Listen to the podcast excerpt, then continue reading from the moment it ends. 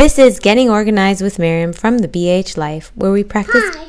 gratitude so that we can lead a more common Zen life through organizing.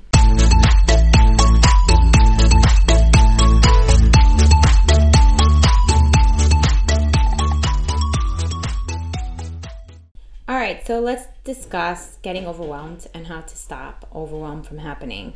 I often see people posting in groups about how they're overwhelmed in their life, in their home, and so forth. I want you to know that this is very common and it doesn't have to be your normal, it can be much better. It's why I share my tips, it's why I do what I do because I experienced this as well and I knew that, that it could be better. And so I started exploring organizing and it made it so much better. And I know that by sharing this, it can make it better for other people. I really do believe that. I'm not a therapist, but I have taken many, many courses about organizing. And therefore, a lot of those courses can help teach people be- to become less overwhelmed. A lot of them are not direct, you know, verbatim things that I learned from the courses. It's just how I infer them and apply them to my life and how I feel that they can help others as well.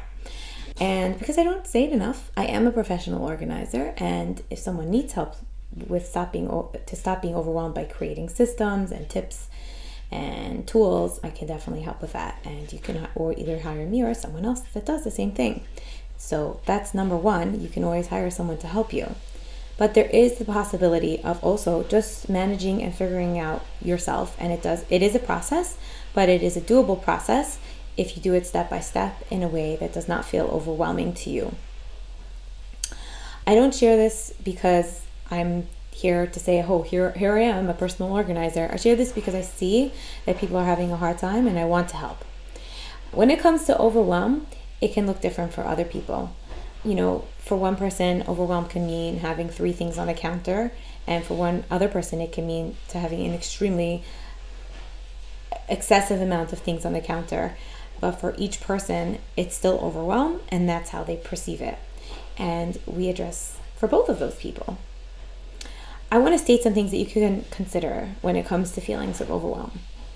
I want to give you an example of something that even I work on as my own journey. I was preparing for Shabbat and we cook everything before. Everything was cooked enough food, but I usually make a pumpkin pie. But this time I had made blueberry, but I still wanted pumpkin. So I was like, okay, well, I'll make pumpkin muffins. And I added this stress onto myself because it did end up being stressful because we allowed we stopped cooking before Shabbat, and I didn't allow myself that time a period right before Shabbat to just welcome in Shabbat in a, in a calm way, and I was still like trying to make all these foods that I didn't have to make, and that was a choice. So my point here is that we make choices when it comes to overwhelm, and some of them are not necessary to do. So that was just a personal example that I wanted to give you. We're, you know, because we're always working on on doing better. There's no perfectionism in organizing or time management. It's always a process. And I want to bring forth to the next point, which is what would you pay for your sanity? Would you pay for it with your own sanity? I hope the answer to that is no. Or would you just literally pay for it by seeking help? Or would you just look for help that you don't have to pay for? Help can be someone who comes into your space and helps you clean or tidy it. It can mean therapy. There's also free help. Not everything costs money. Don't give me that excuse. There are so many resources. There are Jewish organizations, non Jewish organizations that can help you with mental health, really with anything. You just have to look for them. Facebook groups are absolutely amazing at pointing you in the right direction. You just have to find the right groups, which can take time, but uh, you know what? With enough reaching out and leaning on to other people, I believe that you can. If you need cleaning help, you can always swap cleaning help. I help you, you help me in, in a friend's house. Now, this is something that I really want to talk about is family meetings. They can be really tiresome, but they allow you to expect to set expectations in your home. And the best part is they also allow you to set boundaries. Boundaries. You can set up chore charts with alarm reminders or however you need to do it in your home. You'll figure it out when you have the family meeting. Now, I know that some people might say, well, my kids are defiant. They're not going to do this. And I want you to know that there are parent, parenting experts out there that give many free advice. There's books you can read, and really, there's so many things on social media that you can learn from. It doesn't have to be paid, and I know that with enough help, even with defiant kids, you can have help. And I know that there are also other issues, different things, but I can't go into everything. But I do know that if you look enough, there are free resources that you can uh, look into. Know that as a parent, you absolutely have the power to change your home, but it must come with the will and drive to do so. And I will say this it's not easy, but it comes down to what price are you willing to pay? How hard are you willing to work to get what you want? It's not easy to look deep into yourself to find these answers. But it does get easier with time. I want to tell you that. Thinking, actually, you know, I'm low on energy and patience today. I don't know if I want to follow through with the kids today. So you can think to yourself, either I deal with it or I hire someone. You just set the boundaries into place. You have those expectations.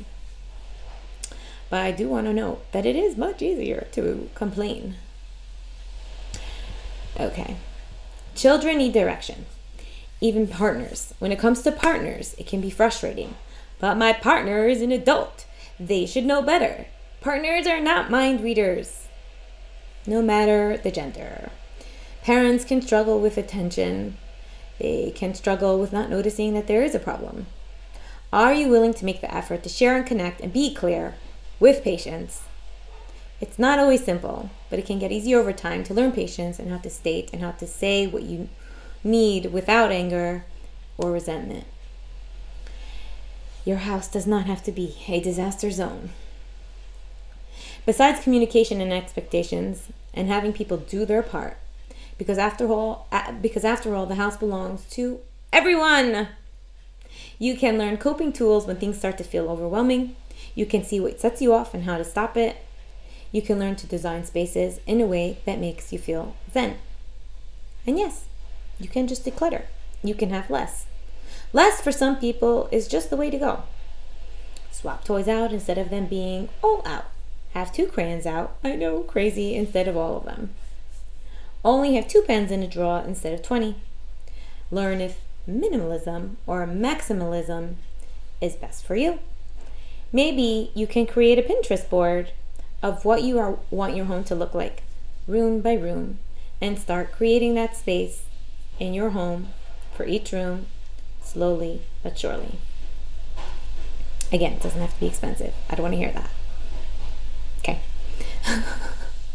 there is so many resources on social media apps, Craigslist. If you don't have a computer, go to the library. If you can't get to the library, you, there's just I'm just saying, like, there can be any excuse in the book, but there are free ways to do things.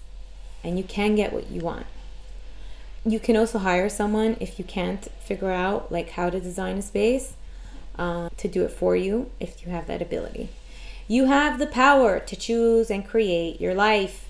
Your kids or your partners do not control your emotions or your responses. You do.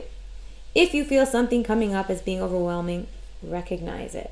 Pause Feel it. Think, why in this moment is this happening to me? Understand it and see what you can do better. Maybe we use disposables. Maybe we can order takeout.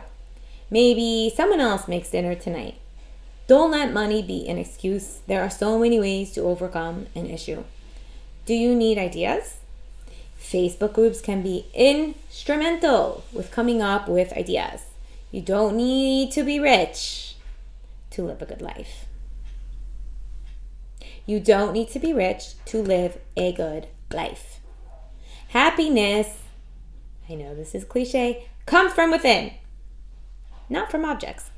The biggest takeaway is to love yourself and learn to tell yourself, This is hard for me. What can I do better? Socks on the floor make me see red right? I see that a lot. What can I do better? How can I approach this better?